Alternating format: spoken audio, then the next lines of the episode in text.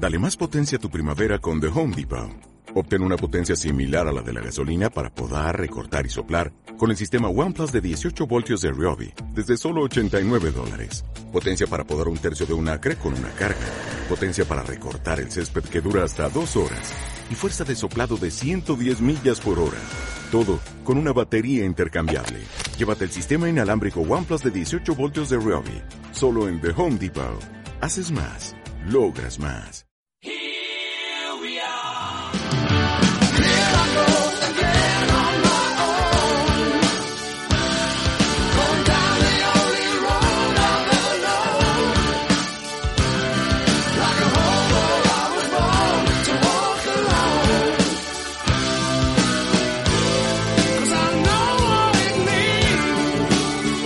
Buenas, yo soy John, él es Rubén, esto es Historiadores Magazine. Comenzamos. A continuación, las noticias del mes. La noticia. La del noticia del mes. No, no, no, tampoco. La noticia de la semana.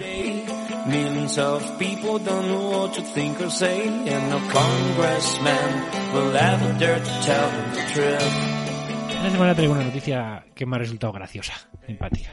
Una noticia que firma eh, Vicente G. Olaya en el país. ¿eh? Eh, y que. El tercero eh, el alabado, sea, este programa. alabado sea don Vicente. Eh, Para cerrar el- la temporada. para cerrar la temporada. que no falte. Eh, que no falte la, la batalla de las useras, donde nadie acertaba al enemigo. A mí me, ha- me ha llamado así un poco la idea, me ha llamado el, el titular, me ha llamado la atención, ¿no? El, el 17 de julio de 1839, en las useras, Castellón, eh, se enfrentaron los ejércitos de los generales Leopoldo O'Donnell y Ramón Cabrera en la primera eh, guerra carlista. Más de 15.000 soldados frente a frente. Sin embargo, apenas hubo muertos y ni, ni heridos, vamos, 41 muertos por una parte y apenas un par de centenares por la otra, aunque alguna fuente señala que solo siete. Un informe arqueológico ha demostrado que el problema que hubo en la batalla es que los soldados de ambos bandos eran familiares o vecinos, por lo que no se disparaban a dar, solo simulaban apuntar muchas veces. Por eso dejaban caer las balas al suelo y Vale. tiraban salvas con las armas, eh, que además de viejas, con unos calibres que eran mayores que los proyectiles. Así las balas no llegaban al otro bando porque los gases salían por los laterales del cañón. Vale, bien. El ejército realista de O'Donnell, que apoyaba, como sabemos, la legitimidad de la futura reina eh, Isabel. II, y por otro lado el del carlista, el, el ejército del, de, el de- de Cabrera, de carlista, que estaba a favor de, de- de su tío, de Carlos, Carlos. María Isidro de Borbón, ¿no? Pues se dispararon no menos de 320.000 proyectiles. Pero- Eran Yo creía que 15.000 eran pocos. eran 15.000 soldados. Se dispararon no, no menos de ¿Y todos eran 320.000 familiares? proyectiles. Según los cálculos de los expertos, durante las ocho horas que duró esta batalla, eh, como digo, se dispararon eh, más de 300.000 proyectiles. Sin embargo, atendiendo al número de muertos y heridos, poco más de 500 balas hicieron blanco. O sea, 500 de 320 de 320.000. El estudio se llama A corta distancia, proyectiles esféricos en la acción de las useras, del arqueólogo historiador Clemente González García. Hola. Y ahí reconstruye esta surrealista lucha. La primera guerra carlista se prolongó siete años y enfrentó pues eh, dos concepciones ideológicas, ¿no? el liberalismo y el absolutismo. En la provincia de Castellón, durante este conflicto se han documentado más o menos unos cua- 400 combates de diferente entidad, ¿no? Uno de estos fue el que puso fin al cerco de la población de Lucena, donde estaba enterrado el general Pedro Aznar. En la lucha se enfrentaron 4.000 tradicionalistas y 10.000 isabelinos.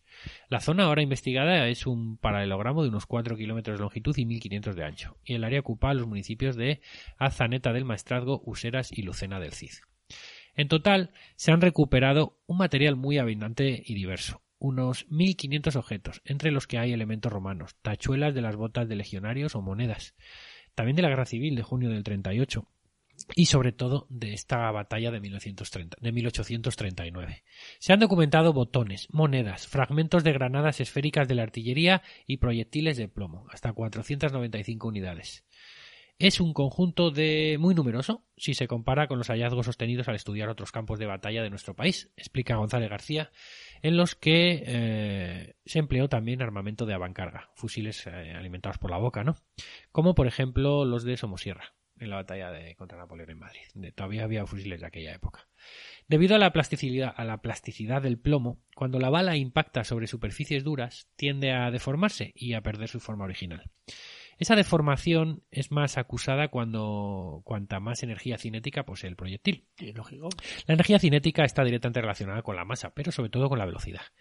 Los diferentes estudios científicos realizados han demostrado que la mayoría de las armas de avancarga lanzaban los proyectiles a más de 400 metros por segundo, velocidad que descendía rápidamente debido a la resistencia al aire. La velocidad es similar a la de una bala de 9 milímetros actual, con la diferencia de que el proyectil moderno mantiene esa velocidad durante más tiempo. Los del 19 perdían la mayor parte de esa velocidad entre los primeros 30 a 50 metros. Vamos, que salía muy... El diseño era diferente. Salía muy rápido, pero enseguida circular. perdían la velocidad. De las casi 500 balas esféricas halladas, 35 no tienen marcas ni de impacto ni de disparo. ¿Por qué? Pues puede tratarse de cartuchos perdidos involuntariamente por los soldados en el campo de batalla por miedo o nerviosismo, o extraviados cuando estos se sentaban o se tumbaban. O que los tiraban con la mano. Eh, además, dado que su uso oficial era de 12 años, muchas balas estaban rotas, lo que facilitaba el goteo continuo de pérdidas de munición. Al soldado gubernamental, tras cada acción de combate, se le, se le reponía ¿no? su dotación de munición, y es probable que no tuviera mucho interés en recoger la, la que quedaba rota o caída en el suelo. Otra explicación habla de la voluntad de no querer matar por creencias religiosas arraigadas. El oficial de ingenieros alemán Willem von Raden, del ejército carlista, relata que un soldado enemigo desertó. Afirmó que no había disparado ni un solo tiro contra sus paisanos aragoneses, al igual que otros muchos de su compañía. Dice, había soldados que abrían fuego, pero solo disparaban salvas. El proyectil no lo introducían en el fusil, sino que de manera disimulada lo arrojaban al suelo, sostiene el arqueólogo. Los expertos han encontrado también otro tipo de proyectil, 74 piezas, con leves señales de impacto, leves, lo que demuestra que sí, fueron disparados, pero no acertaron. Las razones podrían ser una buena parte de la pólvora del cartucho, puede ser que una buena parte de la pólvora del cartucho se derramó fuera del fusil, que fueron utilizados con armas de mayor calibre, o sea, de calibre mayor a su diámetro, y por tanto gran parte de los gases se escapaban por la boca y el disparo, claro, eh, se realizaba a larga distancia y aquello no iba a ningún lado. De otros tipos de proyectiles hallados, los llamados por su deformación huevo frito, se han documentado 58 piezas. Imagínate qué forma tienen, ¿no? Como de eso, de huevo frito quedaron deformados. Se estrellaron contra las rocas a tal velocidad que se ablandaron. Fueron accionados a unos 25 metros en el ataque final. Por su parte, los denominados eh, tortilla, que son 59 piezas, que eran como tortillas, se dispararon a solo 15 metros, lo cual resulta significativo y quizá indicador de la extremada violencia durante el episodio bélico, con abundantes disparos a muy corta distancia, algo que, según el parte del general O'Donnell, efectivamente ocurrió durante una carga de bayoneta que hubo. No todos los proyectiles estaban fabricados con el mismo material, los había de bronce, de plomo puro, de plomo turbio y de plomo granuloso. Los puros son los más abundantes, casi tres de cada cuatro. Los proyectiles de bronce, exclusivos de los carlistas, tenían muy poco alcance debido a su, basa maja- a su baja masa, dureza e imperfección esférica. Por todo ello, resulta indudable que estos solo podían ser útiles a muy corta distancia y a quemarropa, siempre por debajo de los 10 metros, y que no eran lo más adecuado para enfrentarse a un enemigo que podía disparar desde mucho más lejos y con mayor precisión. El resultado de la batalla, a causa de la imprecisión de las armas, fue de 207 heridos, 53 contusos y como mucho 41 muertos entre las tropas de O'Donnell, porque con semejantes proyectiles el alcance y la precisión de los disparos carlistas se verían muy afectados y sin duda serían inferiores a los de sus contrarios. Cabrera, el carlista, en su parte oficial, trató de ocultar las pérdidas y solo reconoció siete muertos y 114 heridos. Pero su propio comandante de ingenieros elevó las bajas a 700. Parece lógico que en retirada y huyendo, como afirmó O'Donnell en el parte oficial, las pérdidas rebeldes fueran muy superiores a las del ejército isabelino, pues tal y como afirma el prestigioso historiador militar John Keegan, los soldados mueren en gran número cuando huyen, porque es mostrando la espalda al enemigo cuando son menos capaces de defenderse a sí mismos. Bueno, no hay que ser muy lumbreras para, para decir esto. Bueno, y esta es un poco la... No, que quería, me, me ha recordado esto una historia. Ya he acabado, ¿eh? Sí, Ya he sí, acabado. sí, sí, si me permites, el crítico cinematográfico Roger Ebert, en su libro Little Movie Glossary, definió un concepto que es el efecto Stormtrooper, ¿eh? o principio de la puntería del villano. ¿Eh? Por, los, por las tropas de asalto de Star de Wars, asalto de Star Wars, que no que, hace- que establece que los antagonistas de la historia, a pesar de su obviedad su, eh, su- obvia superioridad, estoy, leyendo de, Sí. Wikipedia, ¿eh? son irrealmente inefectivos en combate contra los protagonistas. Es algo típico en las películas del oeste, de artes marciales o de acción en general, así como en el mundo del cómic. ¿eh? También, por ejemplo, en- estableció como, como el principio de ataque de uno a la vez, y que es, que es total y absolutamente ridículo que pasa en la sexta. Eh, y me ha recordado un poco a esto de, eh, de las tropas imperiales fallando. Fallando todos, todos blancos. Pues hasta aquí Igual eran primos también. serían familiares. Hasta aquí, amigas y amigos, la noticia de la semana.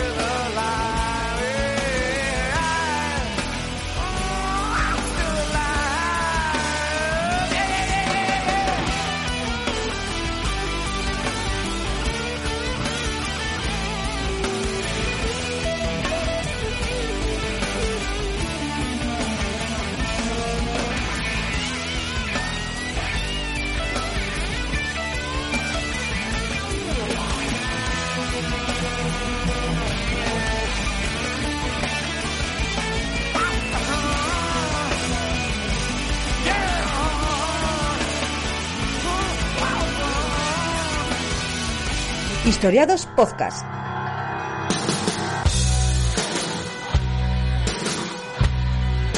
Estamos en Twitter, arroba Radio Historiados. Con número que con letra estaba cogido.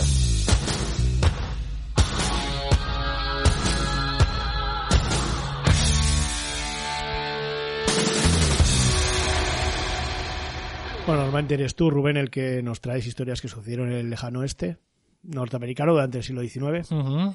Permíteme que hoy invada tu espacio de confort Bueno. para contar una guerra que no se libró con pistolas Colt ni con rifles Winchester. Eh, bueno, quizás sí, eh, lo vamos a ver. La guerra de los huesos, que se Bueno, desarrolló... veo que has aprendido cosas de las que he traído aquí, Sí, de sí, los sí, calls y eso. Veo que algo se te ha quedado, por lo eh, menos. sí, ¿eh?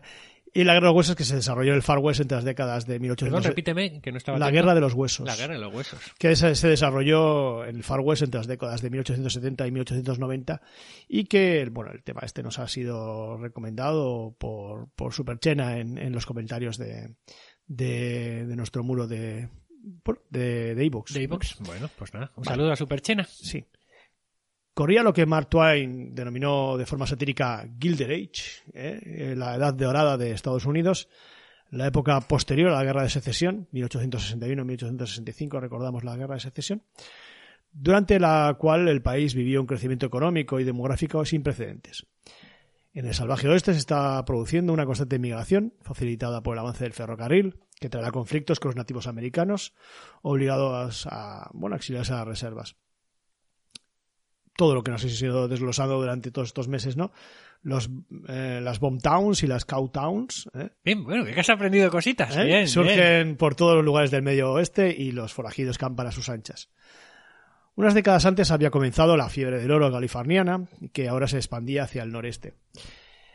En este contexto se va a producir los mayores descubrimientos paleontológicos de la historia y el ambiente conferirá a esos hallazgos un carácter muy particular.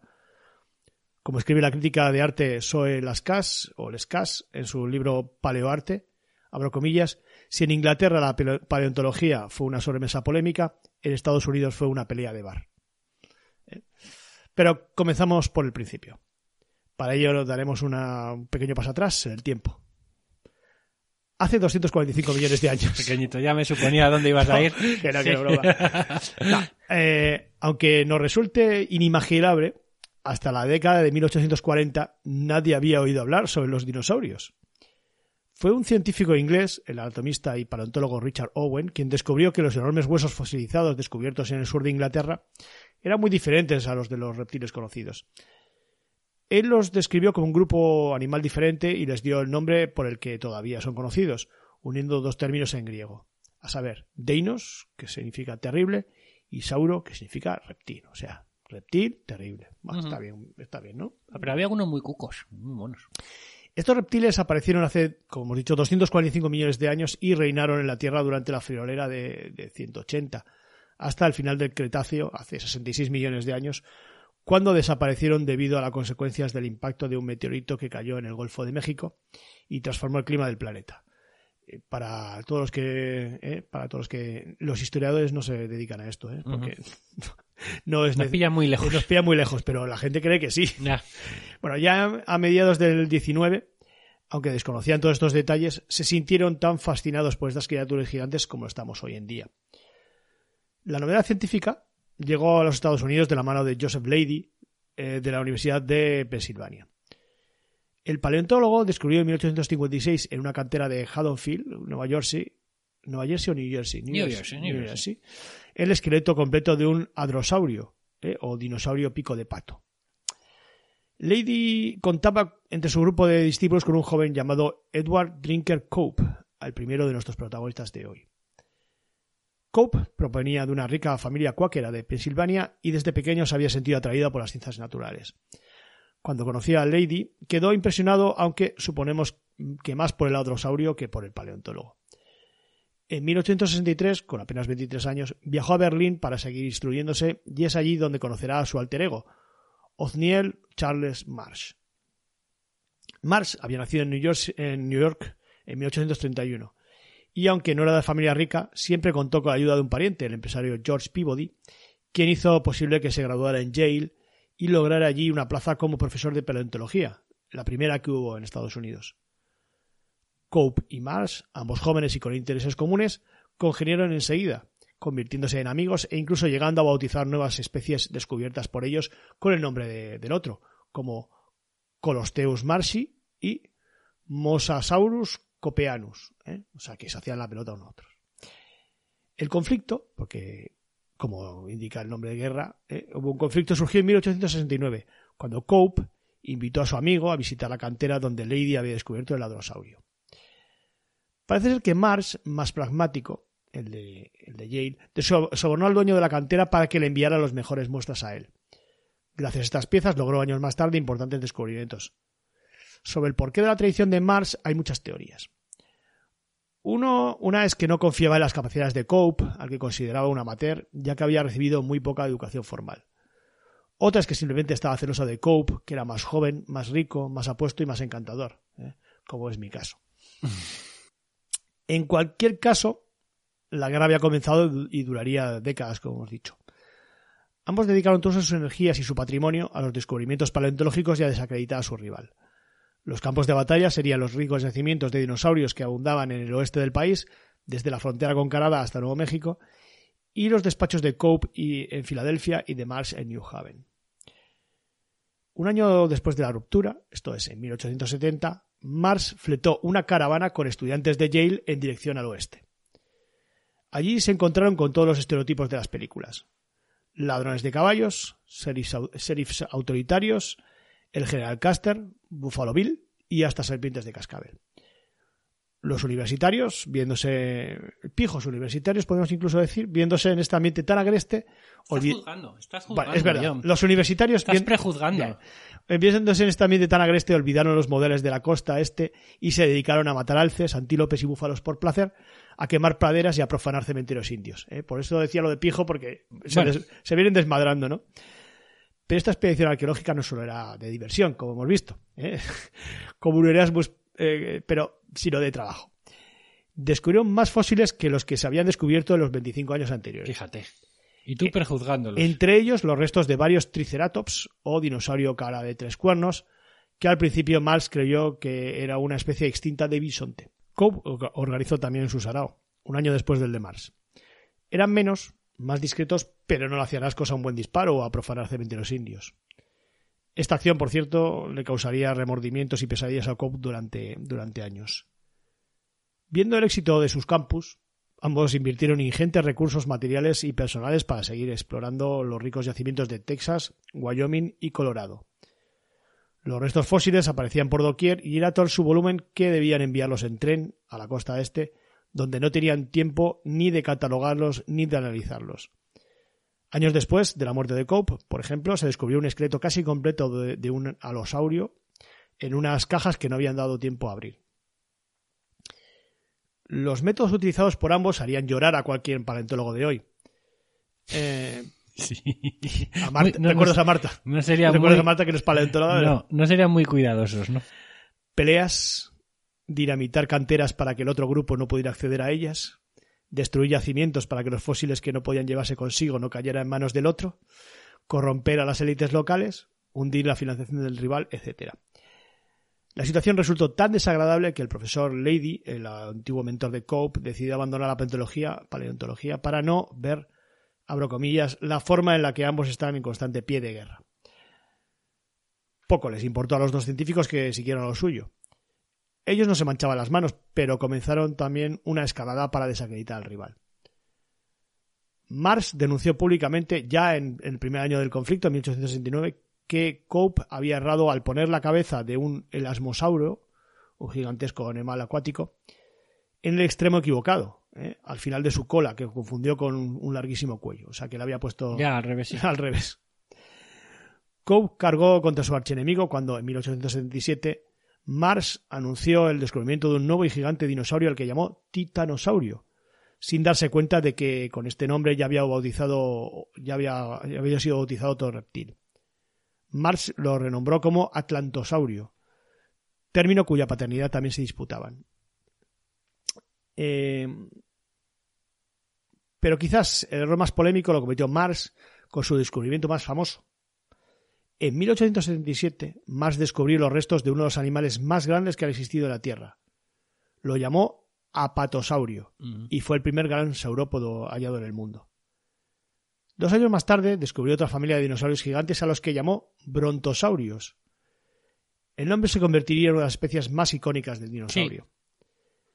Pero en 1903, tras el hallazgo de otro esqueleto similar al del apatosaurio y el brontosaurio, científicos del Museo Field de, de Chicago determinaron que en realidad ambas especies pertenecían a la misma familia. Mm. Así, A las de cuello largo. Sí, el icónico brontosaurio perdió su nombre y pasó a llamarse apatosaurio, apatosaurio excelsus, ya que su especie fue la que se había hallado primero. Sin embargo, la gente nunca dejó de usar el nombre, porque resultaba ico- icónico lo de brontosaurio, Mm.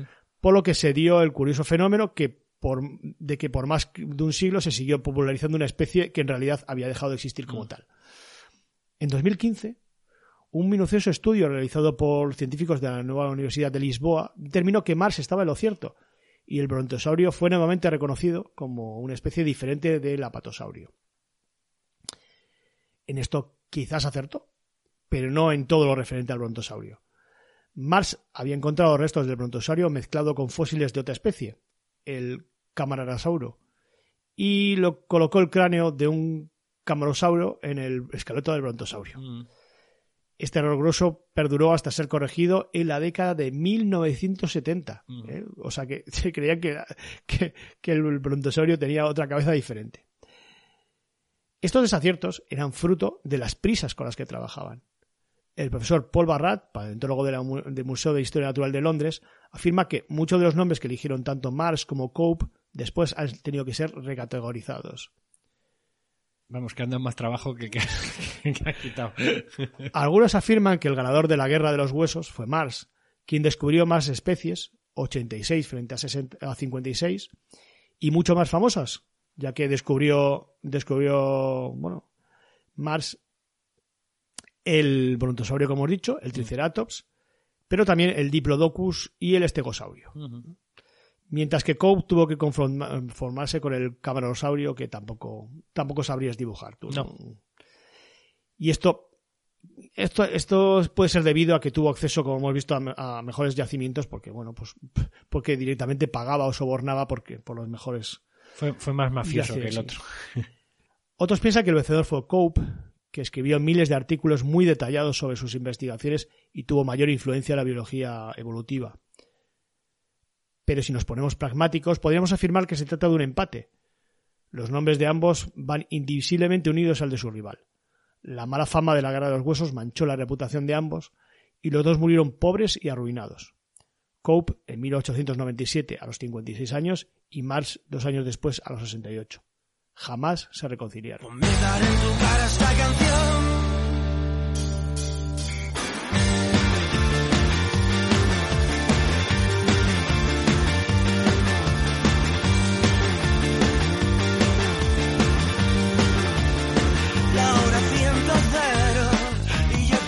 No entrar el primero.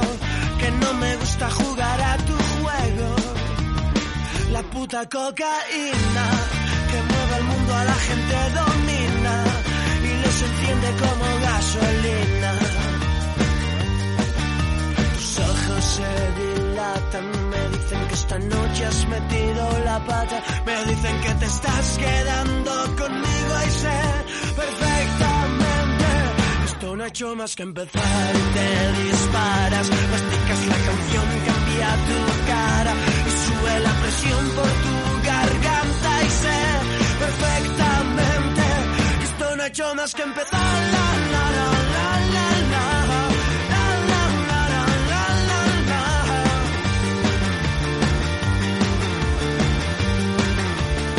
El tiempo del talento se pasa rápido como hace el viento y tu muchacho ya lo estás perdiendo.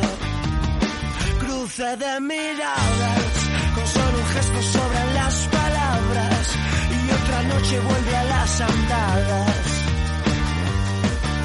Tus ojos se dilatan, me dicen que esta noche has metido la pata, me dicen que te estás quedando conmigo, sé perfectamente que esto no ha hecho más que empezar y te disparas, masticas la canción, cambia tu cara y sube la presión por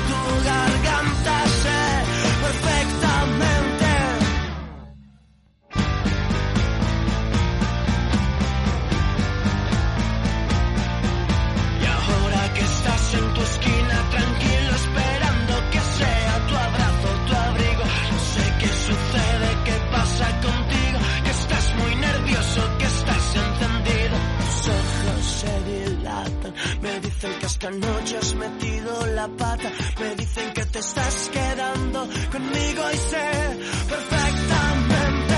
Esto no ha hecho más que empezar y te disparas. Historiados Podcast.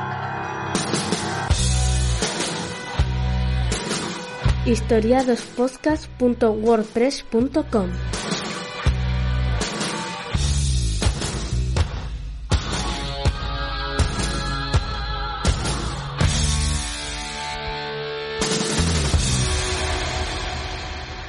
A ver, John, te voy a hacer una pregunta. Vale. A ver si con las pistas que te doy adivinas de lo que voy a hablar hoy, ¿vale? Vale. Es muy fácil. ¿eh? Venga. Es muy fácil.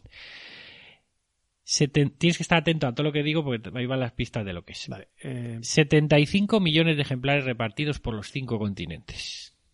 Al menos 20, mm, 20 países de producción que la producen. sí, sí.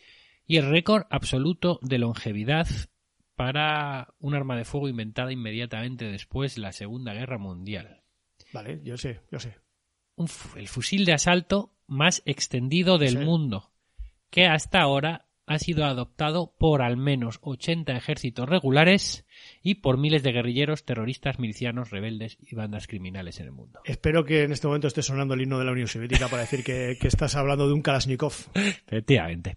Estamos hablando del AK-47, que ah, además de ser el, el apodo de, Tovarich. de Andrei Kirilenko, el jugador de baloncesto, Tovarich. eh, también es un es lo que- todo lo que hemos dicho, ¿no? El rifle de asalto más, el fusil de asalto más extendido del mundo, ¿no? Fue concebido en 1945 como un arma militar por Mikhail Kalashnikov, que era un ingeniero militar que dio, le dio su nombre, ¿no? Le dio el, el- su nombre más conocido. Lo que pasa que, bueno, el arma no se lanzó hasta 1947. Como ves, Por fechas... eso AK-47. Jo- eh, Por eso es AK-47. Eh, es fácil de usar, confiable y resistente incluso en las condiciones más extremas. Lluvia intensa, barro, polvo, temperaturas de un rango que va desde 40 bajo cero hasta 60 grados positivos. O sea, fíjate, hay un rango en el que funciona el arma. Y bueno, se ha convertido en el símbolo de... Incluso ha convertido en el símbolo de la oposición a la ideología occidental, ¿no? Al arma revolucionaria por excelencia, ¿no? No en vano, Bueno, menos, Lo utilizó. menos era, Reagan que compraban, que compraban Kalashnikov para vendérselos a, luego vamos para regalárselos a la contra. No vamos a comentar, pero no en vano lo utilizó el Vietcong, ¿vale? En el sangriento conflicto contra los Estados Unidos de 64-65, o los sandinistas durante la lucha de liberación de Nicaragua del dictador Somoza en el 79. En su momento de su captura, por ejemplo, Saddam Hus- Hussein, Saddam Hussein tenía dos en su, Uno de en oro, su uno de oro. escondite, ¿no? ¿Quién Y tenía su de- hijo, su hijo tenía, Ah, vale. tenía más de uno bañado en oro. Y el propio Osama Bin Laden, siempre que se filmaba en esos vídeos que hacía para YouTube, Sí. eh, con esos mensajes en vídeo, siempre tenía al lado una K-47, ¿no? Eh, de hecho, el que se encontraba junto a él en el momento de en que es abatido por, por, por los estadounidenses está, está en el, al parecer, está en el museo privado de la CIA. Eh, incluso en, lo- en los vídeos con proclamas y amenazas de masacres y tal, los, terroris- los terroristas a menudo o casi siempre blanden este, este rifle de asalto ruso, ¿no? Para determinar, para demostrar su determinación en la mayor parte de los casos. Al parecer, eh, fue también un Kalashnikov el arma con el que Salvador Allende se suicidó el día del golpe de Estado en Chile, en, en el 73. Un Kalashnikov que le había sido entregado nada más y nada menos que por Fidel Castro, Fidel en- sí. en, su visita 14 años antes, ¿no? Por eso digo que se ha convertido un poco en símbolo de la, ¿no? De, de- de la, de la izquierda, de la lucha contra, contra el imperio, contra no es que de la izquierda, de, de la, de la oposición a la ideología occidental, ¿no? Del bloque común, bloque socialista, del campo socialista Pero- dicen los cubanos. Demos un pasito atrás, ¿vale? Mikhail Kalashnikov. 245 millones de años. Mikhail Kalashnikov nació en Kuria, en el Altai siberiano, en 1919. En 1938 ingresa en el Ejército Rojo, después de haber sido. Su familia había sido, digamos que, trasladada por Stalin y tal. En Me ha gustado bien. 1938 Trasladada, bien, bien jugado. ingresa en el Ejército Rojo. Eh, aquí eh, se desempeñó como mecánico de carros de combate e incluso inventó alguna cosilla para los carros de combate y tal, tenía mucha habilidad para eso. Y desde entonces, bueno, pues eso, como digo, empieza a desarrollar su inventiva, ¿no? Crea accesorios para los carros. Durante la Segunda Guerra Mundial se desempeñó como suboficial en precisamente de carros de combate. En 1941, el general eh, Georgy Zhukov le, destina a Leningrado para que mejorara con sus inventos los nuevos tanques soviéticos, porque ya se había ganado un nombre. Pero bueno, allí tuvo que combatir en la batalla de Briansk mientras conducía un tanque, un T-34, y resultó herido. Y estando en el hospital, Él comienza a pensar en la idea de diseñar una nueva arma de infantería que permitiera al soldado ruso contar con una mayor, eh, sobre todo, cadencia de disparo, algo que no ofrecían los viejos fusiles soviéticos que usaban, como el Mosin Nagant, el Mosin que era de cerrojo y con cargador de, de, de cinco cartuchos. Los, los, alemanes ya contaban con armas de fuego de repetición como el MP-40 o el revolucionario STG-44, que era el primer arma de fuego selectivo y, y, considerado el primer fusil de asalto del mundo, ¿no? En el cual, o el cual sirvió a Mijail como ejemplo para su más popular invento. Ojo, el, el Mosin Nagant el, el, era una gran arma. Eh, llevaba en servicio dentro del ejército ruso desde 1891, eso sí. Y de hecho fue adoptado como fusil de francotirador en 1932. Por recordar, seguro que a mucha gente le suena, eh, sirvió con cortas. bastante distinción en la batalla de Stalingrado, donde se hizo famoso por el francotirador Vasily Saisev. Eh, entre sus cualidades destacaba pues su resistencia, fiabilidad y exactitud y facilidad de mantenimiento. Pero se necesitaba cadencia, este es un, era un fusil de cerrojo, ¿no? Ah, y de cinco tiros. Eh, había, había en ese momento pistolas ametralladoras de elevada cadencia de fuego, pero eficaces solo a muy cortas distancias. De este modo, como decimos, surgió la necesidad de desarrollar una especie de fusil intermedio capaz de llenar el vacío que había entre, entre la distancia de una pistola ametralladora y la de los fusiles de largo alcance, ¿no? Como siempre, el diseño de una nueva arma parte de la munición, ¿no? Y en este caso, primero fue el cartucho. Sin ser los primeros, los ingenieros rusos la verdad es que pronto se convirtieron en los mejores. En 1943, eh, Yelisarov y, y, Semin diseñaron un potente cartucho de 7.62 eh, eh, 39 milímetros. Y fue precisamente para este cartucho intermedio eh, entre el cartucho grande de, las, de, los, fusiles de largo alcance y el de las pistolas, pues fue precisamente para este cartucho intermedio eh, que el entonces humilde técnico sargento Mikhail Kalashnikov diseñó su famosa arma tenía menor potencia y alcance que el legendario y potente 54 milímetros que utilizaban las carabinas soviéticas, pero era ideal para un fusil de asalto. Así surgió primeramente el Automav Kalashnikov AK-1. AK viene de Automav Kalashnikov, Kalashnikov automático, algo así. Automático. En la versión 1, ¿no? Esta primera versión fue rechazada por los altos mandos. Tras algunas modificaciones y ayuda de otros desarrolladores eh, con más tradición eh, o expertos eh, armeros. Es de no gustar, es mano. de tu Siberia. Sí, pues no. Eh, al final surgió en el 47, se presentó la, la versión final. Que ganó un concurso que había abierto el, Sí. la Dirección Central de Artillería, ¿no? Frente a otros dos fusiles y tal. Sí, he visto recientemente un tuit, además, que sale la foto, bueno, pues de- del caballete donde está diseñándolo y tal, sí. Eh, la decisión, había un concurso con tres fusiles que llegaron a la final, digamos que la decisión a favor de este futuro AK-47 no fue fácil, ya que, a ver, ninguno de los tres fusiles respondía a los requerimientos exigidos por el ejército en cuanto a precisión de tiro por ráfagas, ¿no? Pero los militares decidieron finalmente sacrificar la precisión a favor de, de las ventajas que tenía el AK, que era sencillez, facilidad de manejo y sobre todo fiabilidad, ¿no? ¿Sabes a quién le pasó esto también? Al Imperio. Al imperio. Con los, con los soldados de asalto. Eso no es. tenía fiabilidad de tiro, Está pero cadencia buena. ¿eh? El- Pero tiro, tiro, eh, el, el Nada. arma láser no iba bien. ¿eh? El, el fusil de Kalashnikov respondió mejor a todas estas características que digo, ¿no? Y en el año 49, tras varias modificaciones más, pues fue adoptado como arma principal reglamentaria de infantería. Una de ellas, ¿no? Como un arma de, de las de infantería bajo la denominación de AK, como decimos, Automav Kalashnikov, Kalashnikova o Bratza. 1947, ese es el nombre técnico. Por lo cual hoy en día se denomina AK-47. Su producción a gran escala comenzó en la fábrica de maquinaria Ismash en la ciudad de Isevsk, que allí, y de hecho allí se trasladó nuestro amigo Kalashnikov con su, con su equipo, ¿no? Él fue la cabeza de aquel equipo de ingenieros, porque ya le, le habían ascendido.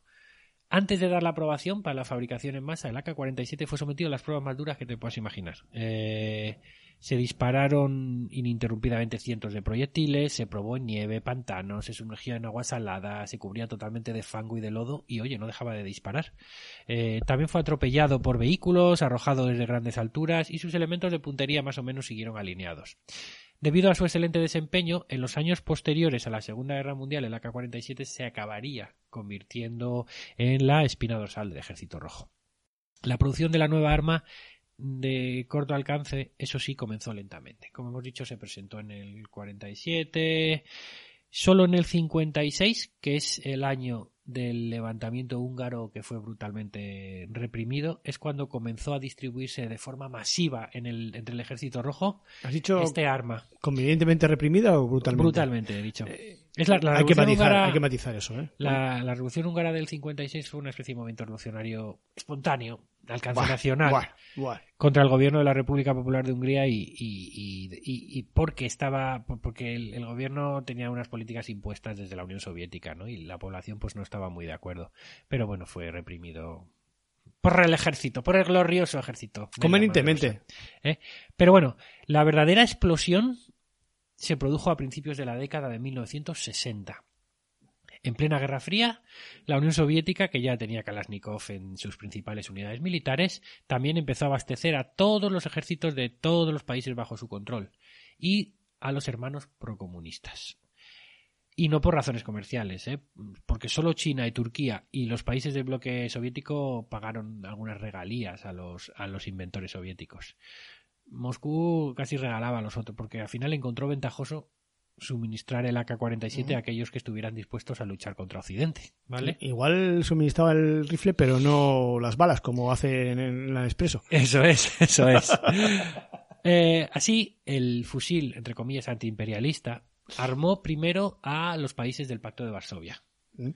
No sé si algún... hace falta que lo recite. Eh, Unión Soviética, Unión, bueno, la Unión de Repúblicas Socialistas Soviéticas, la República Popular de Albania, que se retiró en el 68, la República Democrática Alemana, que en gloria esté, la República Popular de Bulgaria, la República Socialista Checoslovaca, que en gloria esté, la República Popular de Hungría, la República Popular de Polonia, un saludo a, Edu, y la República Socialista de Rumanía. ¿eh? Estos eran los que formaban el Pacto de, de Varsovia. Y luego desde allí el arma se extendió a todo el mundo, especialmente a Oriente Medio, Asia, África y América Latina con efectos a veces paradójicos. El Kalashnikov se extendió por Afganistán y Pakistán cuando la Unión Soviética comenzó a apoyar a las fuerzas comunistas afganas, poco antes de invadir el país en el 79. Pero es que la CIA también armó a los mujahidines con AK-47 chinos y polacos para ayudarlos a contrarrestar la conquista soviética de, de Afganistán. ¿no? Otras naciones, como Egipto y Turquía, también suministraron a los afganos el rifle revolucionario, favoreciendo así una cosa muy curiosa, y es la creación de, entre comillas, una cultura del Kalashnikov eh, eh, en, en aquellas tierras tan maltrechas, ¿no? En la zona de Afganistán y por ahí donde eh, ellos han llegado ya a la conclusión o piensan culturalmente que eh, no es un verdadero hombre aquel que no tiene una AK-47. O sea, ha llegado hasta tal punto, Sí, ¿no? En su- de la guerra. Sí, en su cultura, ¿no? Sí. Lo mismo ha sucedido en algunas partes de África, donde incluso los niños corren a otras partes con esta infame ametralladora, ¿no? Que puede disparar hasta 600 balas por minuto. El continente negro ha estado y sigue estando inundado de Kalash, ¿no? Eh, a menudo comprados con, con los diamantes de sangre, ¿no? Famosos, eh, extraídos en zonas de conflicto, como Sierra Leona, por ejemplo, y vendidos para apoyar insurrecciones, para, a- em- a- para apoyar invasiones, para apoyar a los señores de la guerra, ¿no? En África, de media, el AK-47 cuesta la mitad que en el resto del mundo. Para hacerte una idea, el precio puede variar, ¿eh? Según el contexto y según el momento histórico, pero un, un AK ha podido valer desde 100 hasta 1000 dólares, ¿vale? O sea que no es un arma tampoco excesivamente cara. No. Al final de la Guerra Fría, el Kalashnikov se había convertido en el producto ruso más exportado, más que el vodka y el caviar, entre los canales oficiales y el mercado negro. Un gran éxito internacional que, sin embargo, acabó volviéndose contra los propios rusos, cuando vieron que les apuntaba durante las guerras con las, con repúblicas separatistas, incluida la de Chechenia y Osetia del Sur en Georgia, ¿no? que usaban calas contra los propios rusos. Eh, el hecho es que es, eh, como se le conoce, ¿no? el arma del pueblo, ha estado presente y ha causado estragos en prácticamente todas las guerras, revueltas y golpes de Estado desde principios de la década de 1960, incluidas las interminables hostilidades entre Israel y Palestina, por ejemplo, incluidas las guerras del Golfo. O sea, ha sido una hasta la actualidad, ¿no? Prácticamente en los últimos El protagonista en los últimos en todo momento, 60 sí. años, ¿no?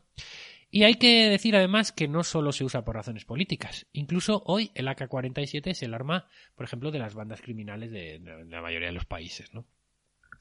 Hay que decir eh, que hoy en día los Kalashnikov se producen en varios países del mundo, ¿vale? Pero que, ojo, digo por si estás pensando en comprar uno, No, no el 90% de los países que de los Kalas que se fabrican eh, fuera de la Unión Soviética, de Rusia, perdón, es, eh, es una producción ilegal, dado que carece de las licencias estatales rusas. Es una falsificación. En la época de la desaparecida Unión Vaya. Soviética, el gobierno no se preocupaba demasiado por los derechos de autor. Y las licencias para las ventas y las reproducciones en el extranjero. No se preocupaba mucho de aquello. Los modelos falsificados de AK-47 ocasionan un gran prestigio, un gran perjuicio de, al prestigio, ¿no? de, la, de la planta mecánica rusa. Fíjate, ninguno de los fusiles automáticos ensamblados fuera de ISEF, que es donde hemos dicho que está la planta Sí. eh, donde trabajó Kalashnikov, ninguno de los fusiles automáticos en- ensamblados fuera de ISEF cumple con los requisitos de calidad ni de seguridad ni de solidez que caracterizan al arma original. O sea que así- aún así también dentro de los Kalash también hay, hay calidades, ¿no? Claro, eso es Busca- como una réplica china. Busca uno que se haga en, en Iskef Vale. y ese será el bueno. En cualquier caso, Lo pon- viene en la caja. Creo que viene puesto.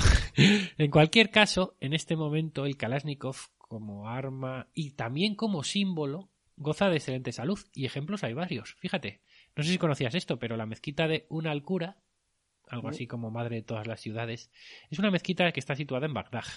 Originalmente se llamó mezquita Um al-Marik, madre de todas las batallas, y fue diseñada para conmemorar la victoria de Saddam Hussein en la guerra del Golfo del año 91. Muchas características arquitectónicas de la mezquita y el complejo circundante aluden a Saddam o a la guerra, o ambos. Pero lo que nos interesa en este caso es que tiene cuatro minaretes eh, en su perímetro y cada uno de ellos se asemeja a un cañón de fusil Kalashnikov. O sea, eh, incluso el fusil Kalashnikov eh, ha influido en la arquitectura, ¿no? Alrededor de la cúpula, está un poco loco Saddam, alrededor de la cúpula hay otros cuatro minaretes, cada uno con forma de misil Scud en su, en su plataforma de lanzamiento. Muy loco todo, ¿eh?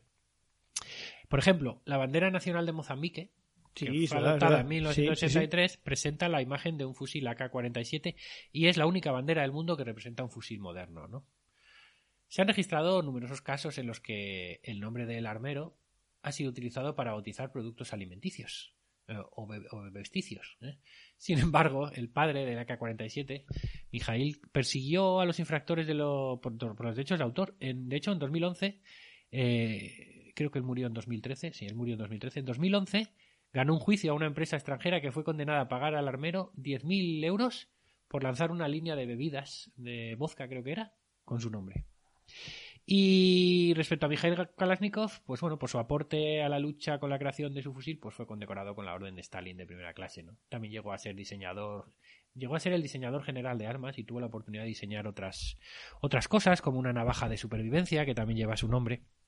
Pero ninguno de sus inventos tuvo tanto impacto como el AK-47. Kalashnikov no se hizo multimillonario con su, con su invento. De hecho, durante muchos años vivió en un humilde apartamento de dos dormitorios en la ciudad de Iskef, donde, donde murió en Como 2013. todo, como todo el mundo en la Unión Soviética. ¿eh? Cuando- Todos, todos igual. Cuando le preguntaban si se daba cuenta de lo mortífera que había sido su arma desde su aparición en el 47, Kalashnikov siempre respondía más o menos de, de manera similar. Siempre decía que su fusil automático no fue creado para la ofensiva, sino para la defensa y en especial para la protección de las fronteras de su patria. Personalmente, él no tenía la culpa de que los políticos sin escrúpulos hubieran transformado la venta del AK-47 en un negocio lucrativo. Su punto de vista era que el fusil automático debe permanecer en manos seguras y, estando fuera del campo de batalla, en un depósito de armas. Y esa era la. eh, lo- como él justificaba, ¿no? Y, y si tuvo remordimientos, pues de alguna manera los contrarrestaba, ¿no? Con estas, con estas palabras. Bueno, espero que te haya, supongo que conocías algunos de estos datos, pero Sí, sí, sí, otros, la verdad que- otros no, y bueno, que- siempre es interesante. Sí, sí, sí. Estaba mirando a ver si, bueno, el- el- en, A ver si ves en, en Wallapop alguna cosa, algún no, fusil en, en, venta. eh, eh, sí, en Amazon, porque es la referencia capitalista, y no, pero sí que tienen un- una réplica que es de, de, pero es de bolas de aire. Eh, pero bueno, 47 eurillos, ¿eh? 47,75, ¿eh? Que, oye, pues para tenerla perfectamente en, en lo que es la- el salón de casa, Para asustar a al, la- a- al lado justo de, de la gitana y, Pues- el, y, el, caba- y el torito. y el torito fieltro.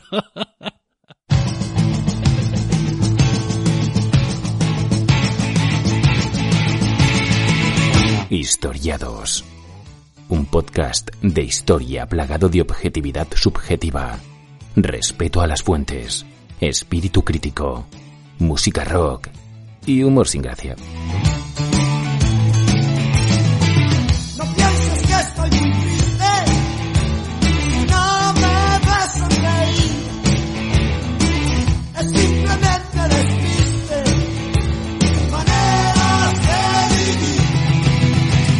Emitimos en tu plataforma de podcast habitual y también en YouTube. De todas formas, John, ¿cuántos dinosaurios tendrán que desenterrar los paleontólogos para darse cuenta que vivían bajo tierra?